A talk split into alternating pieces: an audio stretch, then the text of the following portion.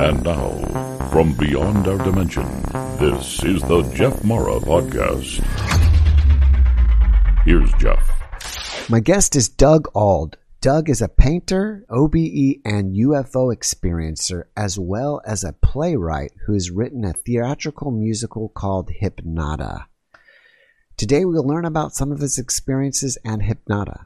Doug, thank you so much for joining us today and welcome. Hey, Jeff, and thanks for having me. All right, if you don't mind, can we start first with your UFO experiences?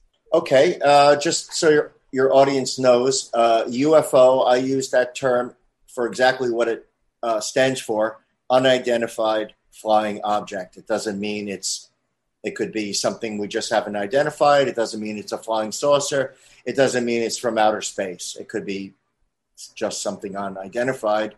And if I look at it long enough and it defies um, explanation, with some peer review that I'll have, then I just classify it as a UFO. So, okay, I could uh, probably go right into sharing my screen and bring some of these up. Okay. Great. Okay, can you see it? Mm-hmm. Looks German.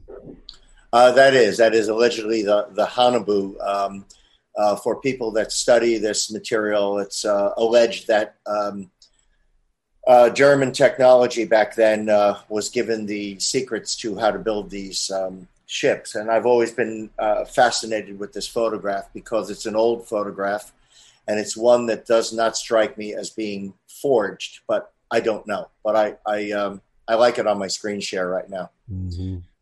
Okay. Um, so let me bring up one of the um, many images that I have here. Now, these are images that you took personally. Everything that I show here will be something that I have photographed. Um, for, first of all, when I do my night vision, I'll bring up this picture here. Mm-hmm. This is my night vision setup a, mm. a Luna night vision camera and a uh, screen. And when it gets dark, I'll set this up and I'll scan the skies. And um, it's I call it sky fishing. I really enjoy doing it. It's you know, wow. uh, you uh, you catch as many things as you do catching fish. Very few, but when you get them, it's uh, it's quite exciting. And um, I've learned to try to uh, discern what is maybe a satellite from space junk to something abnormal. Um, an airplane would always have a blinking light system, mm-hmm. which is pretty easy to identify, and a certain path. and of course, uh, helicopter would be included in that. Um, usually, something just streaking across the sky is on a set path is one thing, but anything that comes across the sky and stops or changes direction or illuminates itself and goes back down are points of interest for me. So that's interesting. That's, that's my night vision setup. And anybody that's curious about learning about this can always get in touch with me. Are you recording video or still shots with this? That's video. I'm awesome. making films, and I'll I'll be able to show um, one of them that's absolutely fantastic from Mexico, uh, from Playa del Carmen. I'm going to be showing you one of those films. But let's get to some of the stills now. Here's an assemblage of a very odd item. Before we get started, when you say these are stills, are these stills with your night vision or just with a camera? These are stills with a um, camera with a zoom lens. Okay. So I'll explain the objects here. They're all the same object, which is quite fascinating if you think about it. And I came home from playing hockey. It was a Sunday morning, and I remember before I came in the house, I looked up into the sky, which I have seem to have a knack of doing looking right at the right moment at the right thing. And I saw what what appeared to me, from my vantage point, a bright uh, star in this in the daytime sky. And I was like, "What is that? What would a star be doing out in the sky?" And I remember a friend of mine, uh, Mike, who ran a gas station near me. He was walking. I said, "Mike, come on over here. What, what do you think that is?" And he was fascinated with it too. And I said, "Mike, just stay here. Let me run inside and get my camera and, and come back. I ran inside, got the tripod and the camera. I think it was like a Canon uh, 20D or something like that mm-hmm. with a telephoto. And I proceeded to take some photographs. and it just looked like small o- objects. I couldn't tell what what it was until I came in the house, brought it up on the computer into Photoshop, and enlarged them. And from one photo here to here to this odd looking feathery thing to a configuration of um, marks right up here to this one to that one was what I had. Mm-hmm. And it defied description to me. I, I remember that there was wind. I remember clouds moving. This was kind of near New York City, and this object stayed stationary, didn't move. And uh, so the clouds moved, it didn't move, and it sat there perfectly still for, I'm, I'm guessing, 15 to 20 minutes as I photographed it. And so okay, so balloons, really? I mean, like with this perfectly straight edge configuration. Mm-hmm. And same with this, this strange, odd configuration. Uh, I defy anyone to, to let balloons go and have them coagulate into these shapes, come apart like this, mm-hmm. um, turn into this singular weird thing. I, I have no idea what it was, or this other thing here. And and they, as I'm sure your viewers can see, that they almost look like roundish squares, or you know something that they're not circular and they're not, you know, they're like oblong, and um, only when the Tic Tac videos came out that I look at that and say, you know, I photographed something kind of similar years back. Now, and we'll move off of this, but I just wanted to say that there was a UFO re- researcher, Antonio Paris, at the time, who got him interested, and he did a thorough examination of this object by call by researching, calling airports, calling, uh, uh, you know, all sorts of data, looking at all sorts of data, where the satellites were, where was the space station, where was this and that and everything else. And he, and after a month of researching it, he left it as completely unknown. Nobody could figure out what it was. So this was one of the more fascinating things that I that I captured. And the way the site ended is it slowly moved west towards me, away from New York City, stopped, and got a little smaller and slowly drifted towards New York City and then behind clouds. And that was the last I saw of it. Hmm. You know, you're using a computer and things become pixelated. Is it possible that the image is becoming pixelated? Um, I don't, it's all things are possible, and I'm no computer expert, but mm. I don't really know that that would be the answer because there's other things of similar nature that I photographed that didn't become pixelated. Mm-hmm. Now, obviously, if I this is not the highest of res image, I don't I don't really know if I still have the real high res image. But obviously, if you if you enlarge something enough, yeah. now we're going to see all the pixelation. Right. But but if you bring it back down, you're not going to see the pixelation, and you can see right here that there are I, identifiably individual items that have seemed to have come apart. So if we just go from this image to this image, this somehow was this, or vice versa. Mm-hmm. Whatever this was had the ability to seem to come apart and come back together. Whether someone would want to describe that as morphing. Yeah, that's um, interesting. Can you zoom that one in, the ones that they come apart, like you did that one? Yeah. I'd just like to see how that looks when you zoom it in really close. Let's see, this one here, right? Yeah, that yeah. one or the other one. Yeah. Yeah, that one. This one is that's when the one I call a feather. Mm-hmm. Now, I would love to know if that was from motion. I would love to know how you could get these structures to turn into that. Yeah, I mean, I, it, it just doesn't work for me. Uh, and then this this sort of odd thing. So mm-hmm.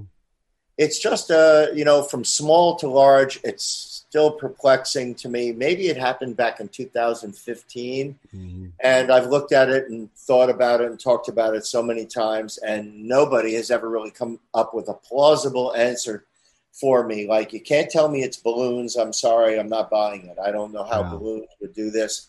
And and the UFO investigator team that got involved would have smoked that out immediately. Right. So did you give these pictures to MUFON? I gave them to uh, I think um, yeah, there was a MUFON chapter in the area that I showed them to. Mhm. um, uh, George Filer, who's pretty well known in uh, ufology. I showed them to him.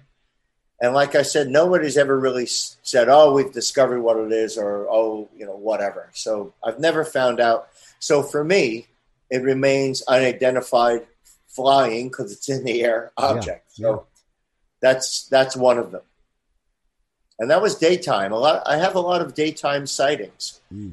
um, one of the things I learned is you're not going to see anything with your head to the curb. You have to walk around. Everybody knows me in town as kind of guy who is staring at the sky all the time. And that's because I like to have a camera with me, and I like to walk with my mind up in the sky. I've seen other things that defy description that I never got a shot of, and of recent, of the certainly of the last two years with COVID and everything else, I just stopped looking. Uh, It's just the vibe is all off, and I've Right. kind of stopped the whole inquiry. So that's one of them. You know, someone asked me once before, well, why don't we see UFOs? And I say, well, how often do you look in the sky? It's a very good answer. Yes, very good answer. You're not going to see them. How often do I f- catch a fish? Well, not very often, unless you cast a line into the water with a worm on it. You know, Right. you have to be going through some sort of process.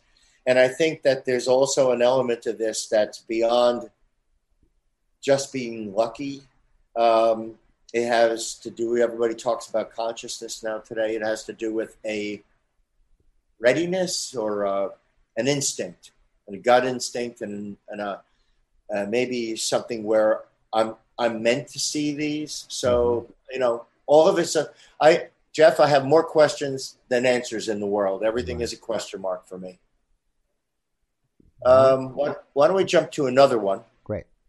This was this is an odd thing that people have written off to me as being a drop of water on my windshield, and um, I'll explain why it doesn't work for me. You know, photos are one thing. Photos of objects are one thing. Photos with a witness, where the witness can give you an accountable thing of what they saw, is really the bonanza. What we all want from everybody is a is a story, uh, a witness testimony, and then if we can get photo information, it's really great. So I was heading to hockey again. Everything seems to be happening while I'm on my way to hockey. Yeah. Uh, I was on Route 3 West, driving past towards Giants Stadium in Rutherford, New Jersey. And I remember specifically, and it was a hot, dry day, plain and simple. A very, very hot, dry day. And it was, I don't know, summertime, and I'm, I'm on my way down west. And I remember I had my iPhone with me, and I remember looking up in the distance towards Giant Stadium and going, What is that in the sky? There's something in the sky kind of dr- towards Giant Stadium. So as I approached and got closer and closer, I'm driving now and I'm in the left lane and I don't want to stop and cause a, an accident. So I'm going to try to put my iPhone camera in the right angle, right through the windshield, and snap a photo right as I got there, which I did. I remember seeing it, looking, seeing it, and then when I was getting close, I just remembered taking the photograph and driving, and I never looked at the camera till I got home. When I got home, that's what I found in that picture. Now, how would a raindrop get on my windshield on that hot day? And I remember I was I was returning the car that I had. It was a Ford Fusion to the lease company on that very day. So I came home, got showered up, and left for the lease company to return it. I remember looking at the car. I remember not seeing a crack in the windshield, not seeing any object uh, that could be on the windshield that got stuck on the windshield to take the place of or to to make this image appear from small to large. And so I don't know what it is. I I, I don't I I would say yes, it's a raindrop. Did a bird come by and drop something on the windshield? Was it possible that a drop of water came out of nowhere and hit the windshield? But it's it. I took photographs of drops of water after that. Trying to recreate it, I could never recreate it. So that's one other object. I thought maybe it's a parachute. Hmm. Maybe someone was parachuting into the Giants Stadium.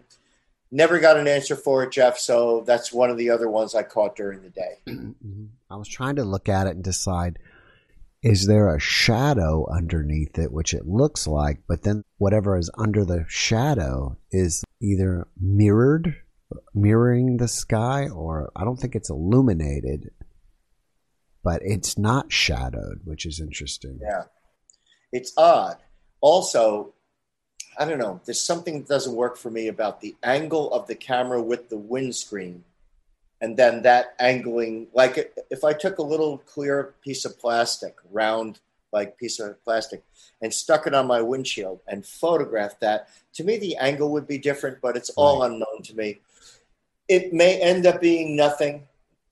People in the UFO community wanted to write it off as a raindrop, but that's Mhm. why I always say um, that the witness has a lot to do with a the the event because I saw it from a distance. I saw it when I was like a mile away. I knew something was in the sky.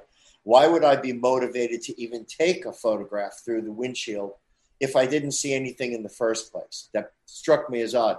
One other thing about the story, and we'll move off of it, is there was a huge helicopter right outside of Giant Stadium that was that was hovering about ten or fifteen feet off the ground. A huge, not it looked like a military helicopter that was there. And then I thought, well, maybe it was, I don't know, maybe they dropped a parachutist out of a plane and they were going to watch it come down. But I just don't have the visual evidence of anyone hanging at the bottom of this. So Right. I don't know. Hmm. So that's that's one other one that uh, um, remains unidentified for me. Here's one that I call uh, I call this God's business card. Um, this is the one of the oddest things I've ever seen. Here is a com- compilation of a group of photographs of something. I came out in the morning again. I, I, I'm I hate to get boring with the hockey story, but a lot of times I'm leaving the house with my hockey stuff, and I, I scan the sky immediately before I get in my car. And I looked towards the west in my building, and I saw a white object in the um, in the uh, the air pattern of where the jets would be. You know, and I would watch one jet go by on their way to Newark Airport, and then I see this thing in the same lane going by as if it was a jet. And any, uh, unless you had a discerning eye, you, you would just take it for granted as it's a white thing going through the sky, no different than an airliner. The distance shot for it is this bottom one. Okay. Right. So if that's the edge of my building, that's what I saw in the sky hmm until I brought it in and enlarged it. Um, here's and here's another weird kind of configuration of it where it looks Mhm. just like a square. Yeah. And I'm like, what in God's name is this? And uh, of course, again, it's only when I got home and I enlarged it that I realized. But one thing I do know for sure, Jeff, is it started to the right of me and it tra- tra- traversed the entire sky till it disappeared behind my building. So it wasn't like something going like this. It wasn't like an airplane was towing a uh, an ad behind it, like Mhm. some sort of thing like that. It didn't come down. It didn't. It just stayed on a trajectory all the way across the sky. Like, and it was quite, quite at a distance. So, I mean, a bag, a piece of paper, uh, up in the jet lane like that. It, it, you know, it never made any sense. Now, coming in on it a little bit closer, you could see probably one of the close-ups here.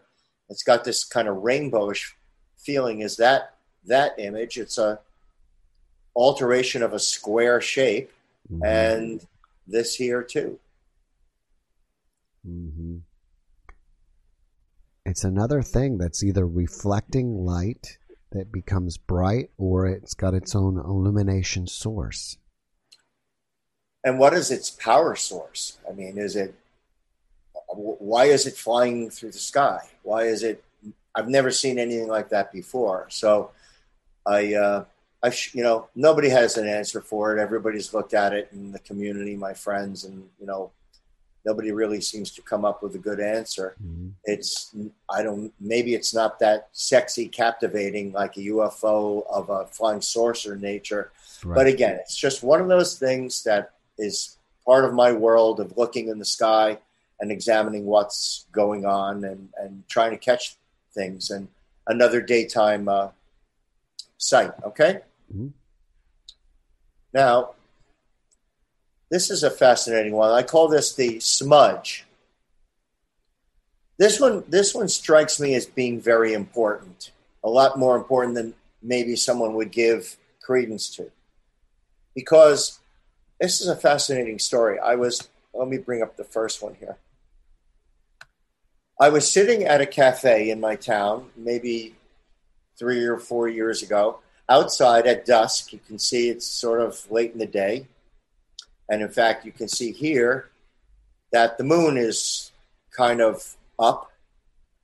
This is probably the first photograph. The moon is kind of there, there's clouds. I'm sitting and I, I have my iPhone again and I look up towards where you're seeing. And right here, there's a little black mark in the sky. You can see it? Mm-hmm.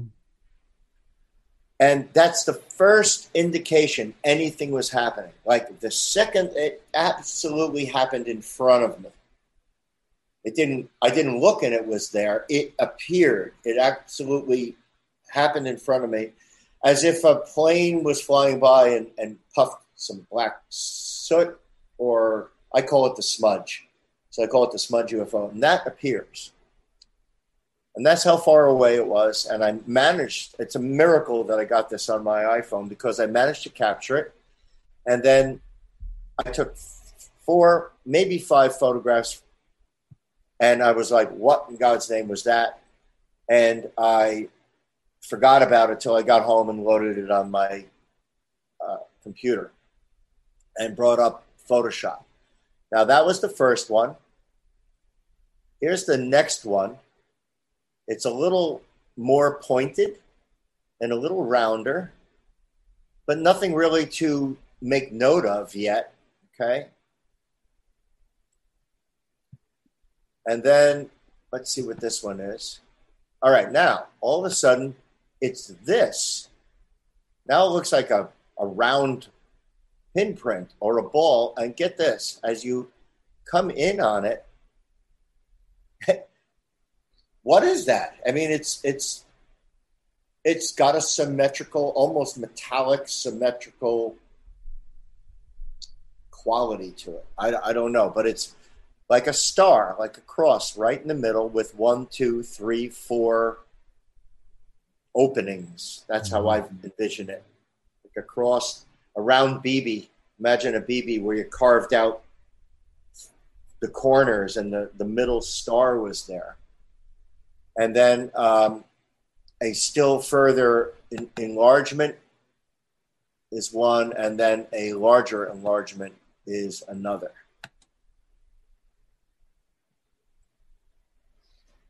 So this is what came out of that little abstract mark. And then when I tell you it was gone, um, it, it kind of went back into a little smudgy look. And then I think this is the final pic, four. Uh, that's what it ended up going back to, that little mark in the sky. So, what's fascinating to me about this is it never flew in and it never flew out. It appeared and disappeared. And it almost made me think is it uh, dimensional? Mm. Is it from another dimension? Did it did something tear open in the sky and it came through, and then it popped back out? Now I have I have some uh, rather read in brainy friends in the DC area, and they looked at it for me. And one comment was. Uh, it couldn't be figured out. But one comment was, it looks like it has its own light source or its own identity. And the other comment from this this other person was, it looks like a skunk works, a Lockheed skunk works. Uh, Hmm. You know, I don't even know what that is. well, Lockheed is our is our our, our division that creates our high tech air our our high tech. Uh, Like Aircraft. jets. Yeah, I mean that's where the stealth and everything came come from. And there's a division of Lockheed called the Skunk Works, Hmm. and the Skunk Works are the ones who are creating stuff that is so out there that most of us would not be able to comprehend. And so, um, whether it's anti-gravitic or plays with gravity or it has the ability to cloak, if uh, I'm sure a lot of your audience will understand the term cloaking, where there's a way to get something to be there but put it behind something. For example, if a if an airline if a jet is flying above you, but they have above the jet wings technology to photograph what's above the jet and project it underneath the jet, then you'll never see the jet. Does that make sense? Mhm. Right. Far out idea. Mhm. So this object here really caught my imagination, and I think it. I think it's been overlooked by the UFO community. I. I don't think they've paid it. my instincts tell me it. This is of substance. It matters, and um, they don't seem to care. I think maybe this is my. Yeah, eight twenty six fifteen in Hoboken, looking southeast towards New York City. The object appeared as a dark smudge, changing shape, lasted about 30 seconds, got several shots. The object simply dissipate, dissipated. That was my original notes from it. Mm. Now, my two night visions, these two night vision shots are from Mexico. And uh, I have a, um, I have a um, condo unit that my friend and I, my friend John and I bought in Mexico uh, maybe 15, 16 years ago and it has a rooftop. Of course, I packed up all my stuff when when I go there, and I s- sit on the rooftop late at night and uh, battle off the mosquitoes, and I Mhm. and I try to film things. So here is a fascinating thing. Here, hold on. Okay, now let me try to explain this. This is going to be grainy, and this was one of my earlier night vision equipments, a Yukon, whereas my new one is. Um, a Luna. This one was not as accurate, and you're going to see the fuzziness of this. But I want your audience to know that there was nothing above me when I had my camera looking up at this. I mm-hmm. caught it, and it's only night vision that caught the object. There's no other way I would have seen it, and there was no sound to it. So here are the stars. I'm going to try to focus them. Now, look at the size of this thing and look how slow it's moving. There's no blinking lights, so it's not an aircraft. Um, it's not a meteorite or anything like that. Those objects move quickly through the sky. Mhm. It's not a satellite, it's far too large and not moving in a proper pattern. And I've showed this to a lot of people who would know that and I'm trying to steady the uh, camera here, but you can see it moving through the stars. There goes either a bird or a or a uh, or a satellite or a shooting star, um, and then you'll see it uh, move. It's not very long, and then you'll see it move off. I'm going to play it long enough to show everyone it go into the distance. Um, but I'm I'm I'm tracking this as best I can, and I, I don't think the system that I had at the time was a very good uh, tracking uh, system. I may have been hand holding it, but look how slow this is moving past the stars and everything. And um, I think it, I think I uh, the the, lat, the latter part of this film gets a little darker again. There it is, Mhm. and this is moving so slow, painfully slow that I can't place anything in um, in my way of thinking if someone in your audience can, and obviously I'm always open to explanations of what these things are, Mhm. um, that I'm open to that. And then soon you'll see it. Um, just to move through it, soon we'll, you'll see. Here's the trees in the distance. You can see the trees. That's what the trees look like in Mhm. night vision. And um, eventually, it kind of moves off into the distance, but it's so slow. And so that's one of my night vision um, captures that I'm uh, that I'm kind of impressed with. That's picking up light sources. That's not an infrared or picking up heat. It's picking up. Um, there's an infrared quality to the one that I have. It picks up infrared, but it's really a uh, an ability to see light into dark areas. If I turn on the infrared on my Luna, it will it will shine an infrared light forward, but I don't think the distance is adequate to pick up something at that distance. So mm. it's not infrared. It's it's a night vision, very similar to the night goggles that our military use overseas and hmm. everything, where you know it just it just takes all the available light and and illuminates it. I'm not an expert on it, but uh, mm-hmm. but now I could not see that with my eyes, so that's mm-hmm. what that's that's key. And I couldn't hear it, so it made no sound. So what is this thing floating over me? Is it, is it, uh, I don't know. I mean, what could it be? So that's one of them. Okay. Now I have, uh, this is completely perplexing. and this was shown on a um, Open Minds TV or Open Minds, a show that um, uh, Alejandro Rojas, I think that's his name, put this on five or six years ago and we had a whole debate. That's a UFO community that examines things. I sent it to them, and they scratched their head together. They could not figure out what this was. This is now night vision also. This is with my early setup, and I was weary with my arms. Mm-hmm. It's like a it's like a camera that I'm holding, like a heavy um, binocular, and on top of it was a little um, recorder jacked into it and it was like this thing. But my arms were very weary at the time of finding this. Mm-hmm. And I remember it was dusk, and I remember there was a strong wind coming off of the of of the ocean, which I was about two blocks away from, traveling very strong.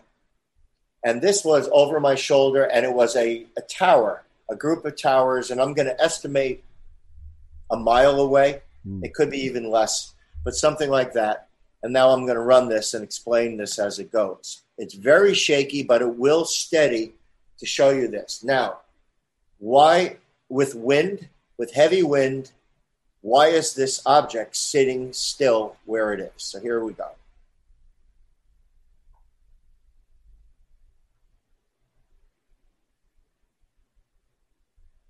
This cannot be seen by the eye. It's making no sound and it's in, in a kind of a, low economic area of Mexico where it doesn't make any sense as to it's nighttime. There's no lights on it. Is someone flying a kite in the middle? It, not in the middle of the night, but in, in darkness. I don't see any evidence of it being a kite. It acts like a kite a little bit, but then I'll explain what happens here. So there's the tower. It's turning a little bit. Now look at this comes right past the tower and comes down towards another tower, comes straight down, sort of disappears in the night vision, and now absolutely straight up. Hmm. Now we've got wind. You know, why is this thing going straight up, absolutely straight up? Now the night vision is only catching this. Um, I'll catch a piece of the clouds at some point. You'll see it and the clouds are kind of high. Now, who has a kite? Now, here it comes back down again. There's another object there, a little tiny object that was in the sky the entire time. Now it comes back down again, and now straight back up again.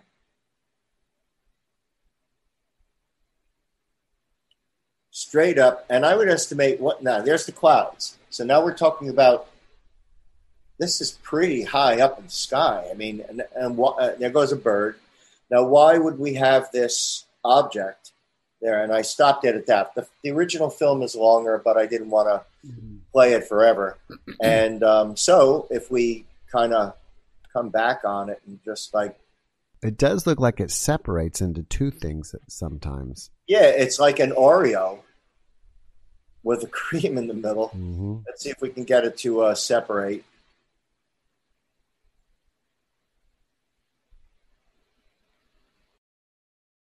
with the naked eye, you could not see it. No, there was no. So, so let's look at you know Occam's razor says the simplest explanation is the most uh, plausible one. Let's look at it at nighttime in a kind of a poor section of this Mexican area. That the only plausible thing I can think of at the time is uh, who would be flying something with no lights in the darkness, even if it was a kite, who would have who would have this ability to to control it. Why would you want to fly a kite at night? Um, yeah. I don't know what it is. I have no uh, no explanation for it. That's sort of like a, a, more singular part of it. Let's see if I can. Um, you can see it. There you go. Right. Right. They're perfect. Now oh, you have actually, if you go back to that, they look like they're hexagon shaped. Yeah. And and again, I took note of the, the wind coming off the com, coming off the ocean. It was strong. Mm. So there's no way anything could just hold its position according to the top of this tower in such a way that if it was being held, it, in other words, the for it to be a kite, it would have to have been flown from the opposite direction, from the ocean, not from the left point of view, but would have to be flown. It would have to be flown from here, holding it back this way, because it was flown here, it would be coming into the into the rope that, or whatever that's flying it. It it it, it didn't make any sense, and it comes down Now it starts to. Here we go. There it is. Mm-hmm. Now it.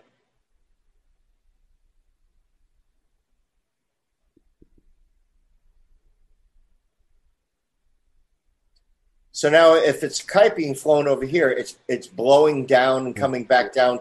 But it's it. But for it to maintain where it was, it would have had to have been from this this angle based on the wind. Mm-hmm. Um, and then it comes down, kind of disappears. And now, how can you get it to go straight up? Why would it go like like a perfect straight line, straight up, come back down again, and then do the same thing all the way up to the height of the cloud? So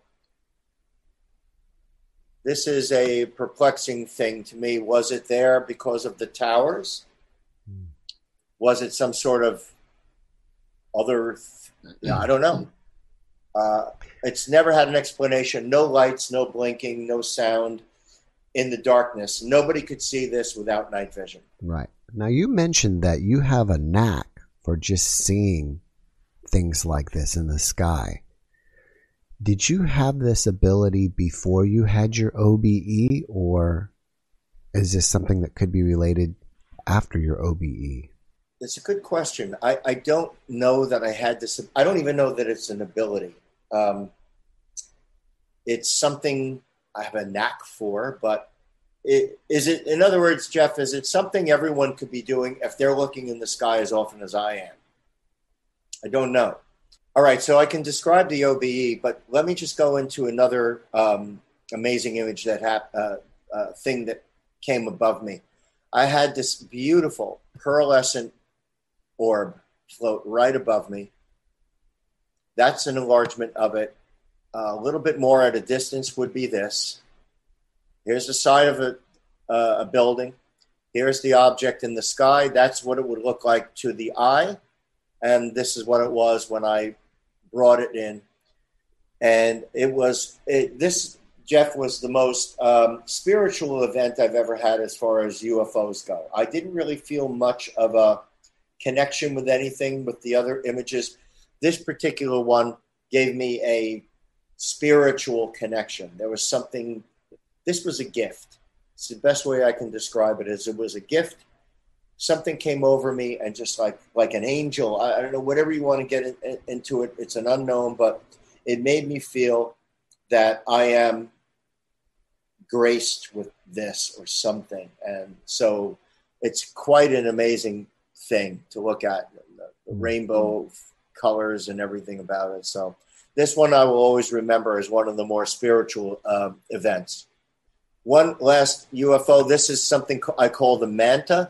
This flew all the way across the sky. That's a close up of it. It was traveling from here that way, going across the sky. And there's just no explanation for this object that looks like it's got two spokes coming out the front and it's in a sort of a manta position. So that was one other um, object that I caught with my iPhone and tr- traced it all the way across the sky.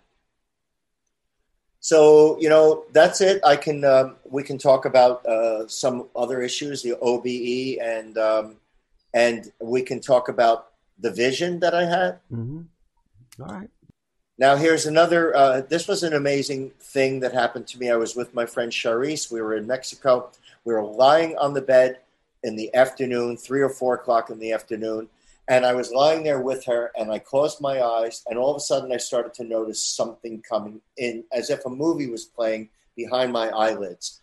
In brief, what happened here is over a 15 minute period of time, a vision came into my sight only when my eyes were closed. And I would say, Cherise, I can't believe what's happening. I'm seeing some sort of vision. It got brighter and brighter. And the best way I can describe it is it was like an angular flower or something, and all these millions upon millions of dots were breathing in and out, in and out. And it became so evident that I, I just, it was, I've never had a vision like that before. And I was telling her about it. And when I would open my eyes, it wasn't there. When I closed my eyes, back it came. And there it was. It passed through me. I spoke to her about it as it was happening.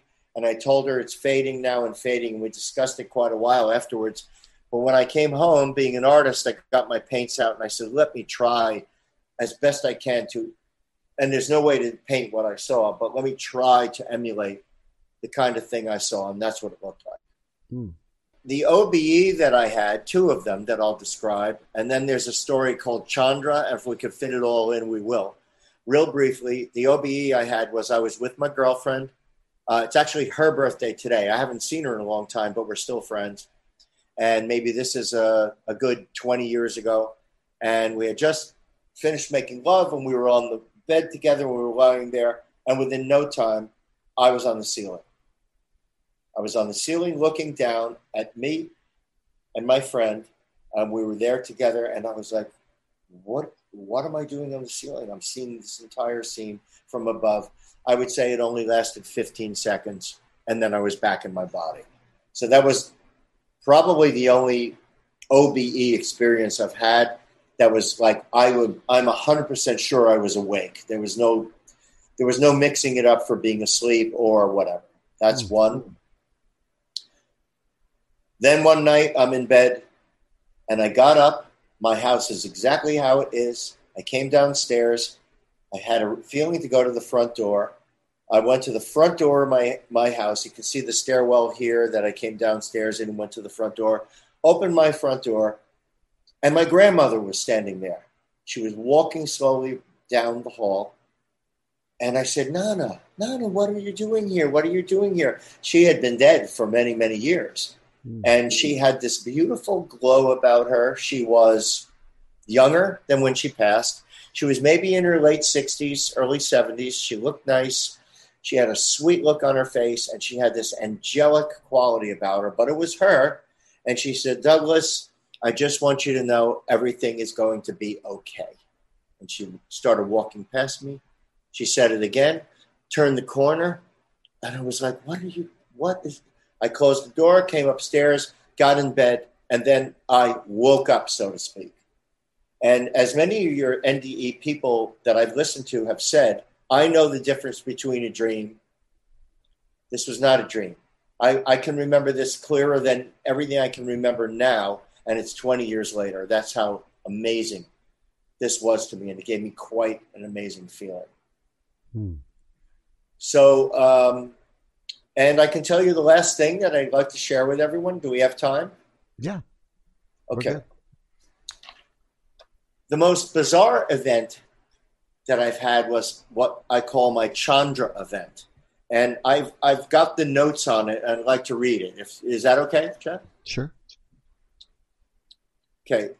Uh, for years, I have been having odd night events. This begins as I'm lying, lying in bed. A cold sweat and a chill comes over me, and a feeling that something is in my space and approaching. Ready to come up the stairs in my loft, there seems to be an altered reality. I'm awake, but I'm not like a like a subtle alternative reality, and it would frighten me whenever this would happen.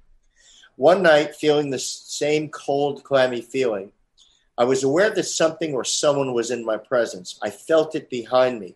It seemed very dark and foreign to me, and I was frightened. I cursed at it, said, Get out of here, and it left. I felt the pressure lift, and the reality returned to as things were. I was a little bit out of breath, had to shake it off. The next day, when I reassessed the event, I wondered why I was so afraid and kind of berated myself for lack of courage and curiosity. So I made the conscious decision to invite it back. I actually said out loud in my room, I'm sorry, entity, please come back. Well, it did. Several nights later, maybe it was a week, I went to sleep, meditating on the idea that an atom has more space in it than any kind of material. I was just meditating on that. And so most everything is really empty space and nothingness. I had this image in my head from which Jim Marrs uh, showed a small illustration of, and then I fell asleep. I woke up in the middle of the night and became aware of that thing again. But this time it lasted for a long time and I couldn't get out of it. It was like a person lying behind me with its head right near my shoulder, wrapping its arms around me and holding my wrists. It was actually holding my wrists from behind. I knew it was dark, black, almost burnt charcoal in appearance, but I dared not turn around to look at it. I could hear its breathing, and I started to panic. I started to hold on and, and, and really press. It started to hold on, really press behind me. I could feel its pressure. I was struggling with it. Let, let go of me, let go of me. But it, the more it was determined, it held on. It was hard for me to talk and get my words out. It was very scary. I was amazed how long it was going on. I felt its face right near me behind. And then I remembered I had this had happened before and I was reminded of my memory that I invited it back. So I got a little braver, settled myself, and then I started to try to talk to it. I asked, Are you alien? It answered in a feminine voice, yes, in a telepathic manner. I then said, why am I so afraid? Why am I so frightened? And it replied, I'm frightened too. And that amazed me. Then I tried to turn my head a little, and somehow I saw a glimpse of it, all creepy and dark. But then, while still holding my wrist from behind, it presented an image perhaps more pleasing to me. In front of me, and what I could best describe as a square window frame, like above me, coming down, um, let's see. I remember seeing a beautiful face with long hair falling forward and behind the screen as if it was a window screen with a screen net on it. I said, You're very beautiful. And it replied, I know. Which then I got the feeling it was almost shy or embarrassed. This is hard to put into words and hard to explain. All then became very tranquil. I asked its name and it replied Chandra. Then all of a sudden and without struggle, it gently let go, dissipated, and its presence slipped away. Can you tell us a little bit about your musical Hypnota? Oh, great, Jeff. Thanks for asking. Um, I sat up one morning, middle of the night, I don't know, three or four o'clock in the morning, and I just sat up and said the word Hypnota. Now, I had been an artist, a painter, songwriter, a creative person all my life. And I said, I said that word. I made note of it. I left the house, came back later because I had written it down, and I started to let it just sit there and I started to think about it. All of a sudden, within some small amount of time, I started to get the idea that all my songwriting is not pop. It's not going to go on a radio station. I'm not like a pop songwriter. And anyone that would ever hear my music always said, Doug, it sounds sort of like Broadway or show or mm-hmm. movie music. And so things started forming where I got this idea, like a prompt, like a message inside me. I got this idea that I was going to write a musical about disclosure, UFO disclosure. And and it chose me. I felt that hypnota was given me, and the instinct around that word was given to me to write this show. And so I, I titled the name Hypnota, and I used the name Hypnota in the show as an as a Native American lore handed down to my main character. So there's a grandma sage Whitehawk. She hands down this word Hypnota to her her um, daughter, in a sense, Nectar, and and she tells her while she's on her lap as a child, the Hypnota is the place where you're giving messages from the beings beyond, in between waking and sleeping, which we call the hypnagogic and hypnopompic states. And that's where Tesla, Nikola Tesla, and I you know many great thinkers, Da Vinci and everybody, they would sit in a chair and they would drop like little stones when they dozed off, and they would take note of what was happening at that moment. And um, so I built the show around that. And, and, Jeff, I'm telling you right now, and if your audience take interest in listening to some of the show, it's in final edits right now. It's not ready to come out. There's no way I wrote this. This was downloaded to me. I it, this is beyond my pay grade. I wrote all the lyrics. I wrote all the music to 18 songs. I perform all the music on the piano, on uh, Logic Pro, adding instruments and strings and everything. I managed to find Broadway singers who were willing to come and sing some of the demos. And it's in the final stages, and I, all I can tell you is it was given me. It came through me. There's, in fact, I don't know how I did it, and when I look back at the songs now, I don't even know how I wrote them. I'd have to look at the sheet music. I'd have to study the songs all over again to even be able to play them. That's how foreign it is to me right now. So Hypnota is a, is a exciting tale that's based on four or five real UFO events that's fictionalized to bring to an audience to entertain them, much like The Wizard of Oz or E.T. or It's a Wonderful Life. But it's an uplifting spiritual show that has ufology and disclosure sort of as a Trojan horse. Once you finish editing, are you going to like submit it to Broadway producers to see if someone wants to bring it to the to the stage, or what will you do with it? Absolutely. Well, I'm going to be open to any all people in the in the industry. I know that since COVID, everything has been very affected. I have a very uh, good contact out in LA who's aware of the show right now, and I have some options about that. But yes, whether it's whether it makes its debut in a cyber stage environment online or a small theater, it's really designed to not preach to the UFO choir. I mean, we already know ufology already knows this stuff. It's designed for a stage audience, a tourist audience that comes in and says, "Let's see a show in New York or whatever," and hey, I heard about this show Hypnota. This looks good and sounds good, and it's uh, it's entertaining and enlightening. But it's like I said, it's actually telling true stories. I also want to let the audience know that Doug is a fantastic painter. And if you look behind him, you can see some of his work. And he has some different series of paintings. I think one is about burned victims or something, right?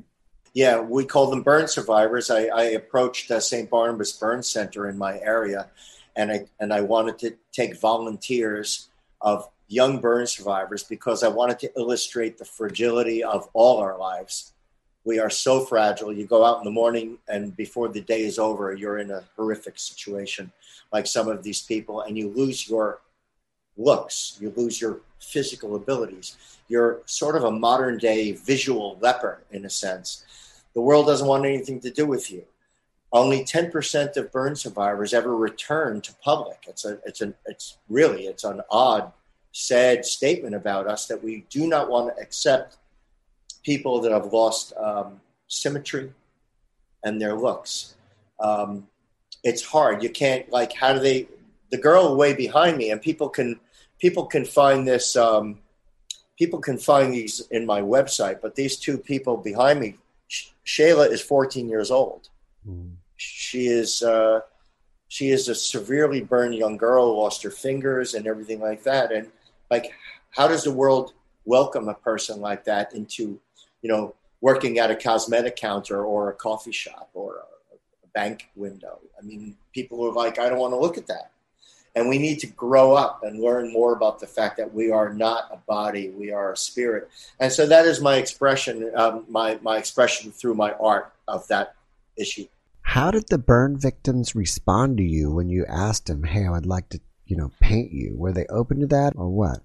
Well, that was cleared by the burn center that I worked with. I, I sent them a proposal. I pitched them the idea. I said I'd be looking for volunteers for the very reason that I just described.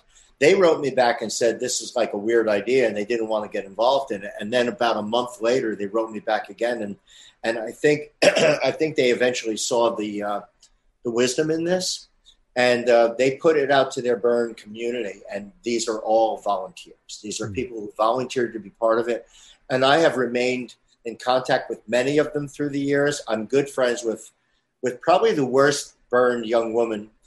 Um, I'm still good friends with her. Uh, she's on my website. Um, uh, it's a diptych of two big paintings coming together called Rebecca and Louise.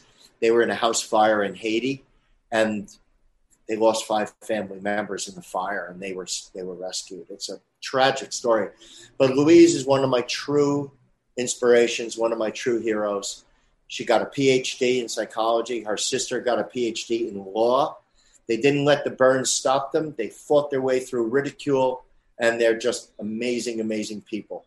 Hmm, that's great. Uh, what is the painting behind you that looks like a woman in in a white robe or something.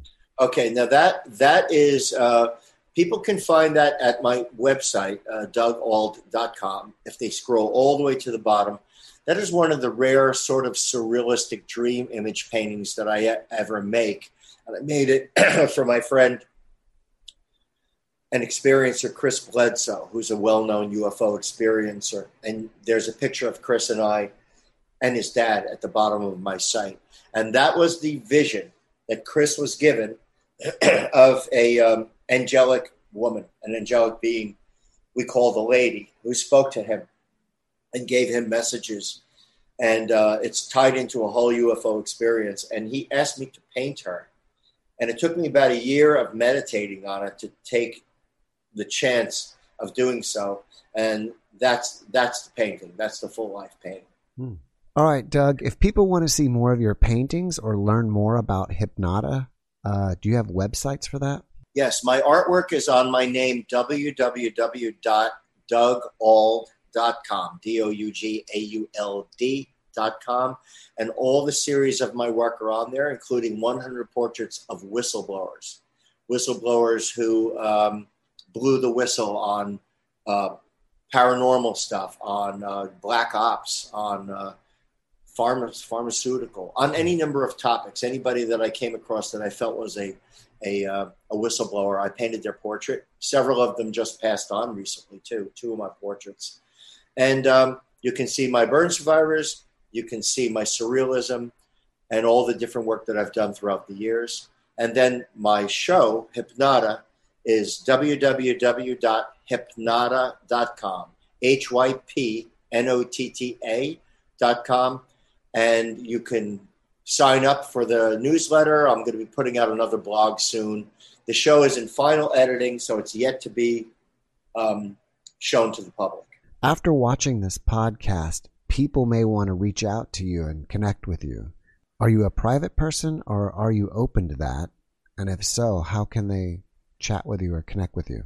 I'm very open to communication with all people. Um, probably the easiest thing is send me an email, which is on both of my sites. My email is on both sites. I can be reached that way. And um, I do have a Facebook page, Doug Auld uh, Facebook page. Um, but I'm, I welcome all emails and all inquiries and anything I can do to help anybody with uh, what whatever their pursuits are, be it uh, night vision or photography or anything about capturing these objects in the sky. I'd be happy to do so.